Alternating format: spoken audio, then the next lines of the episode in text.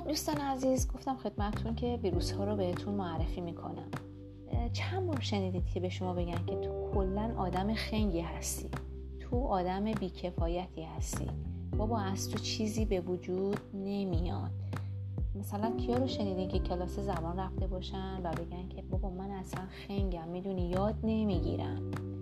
یا مثلا بگن که اونو می‌بینی چه آدم موفقیه؟ پول پارتی. همین. چیز دیگه ای نیست. البته چیزی بهتون بگم نکته داره. بعضی وقتا بعضی جاها واقعا ممکنه این اتفاق بیفته.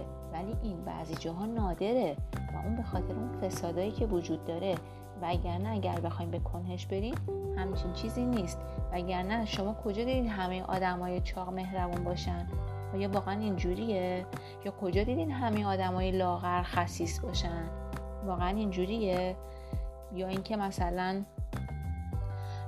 بگن که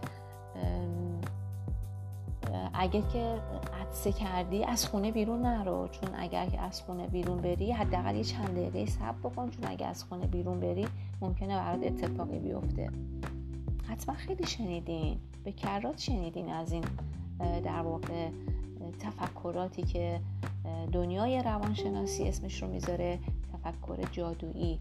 یعنی باورها و عقایدی که غیر منطقی هستند و خرافی هستند یعنی فرد در واقع میاد یک سری اتفاقات و رویدادها رو جایگزین یک سری رویدادهای دیگه ای می‌کنه که توی ذهنش هست و یا بهش هم باور داره یا ساخته و پرداختی ذهنش هست و چیزی ورای این نیست. بنابراین اینها یک سری از روزهای ذهن بودن که بسیار بسیار می‌تونه خطرناک باشه برای فرد مخصوصا کسایی که احساس بیکفایتی می‌کنن که البته اونها در تله هایی گرفتار شدن که از دوران کودکی در اونها شکل گرفته.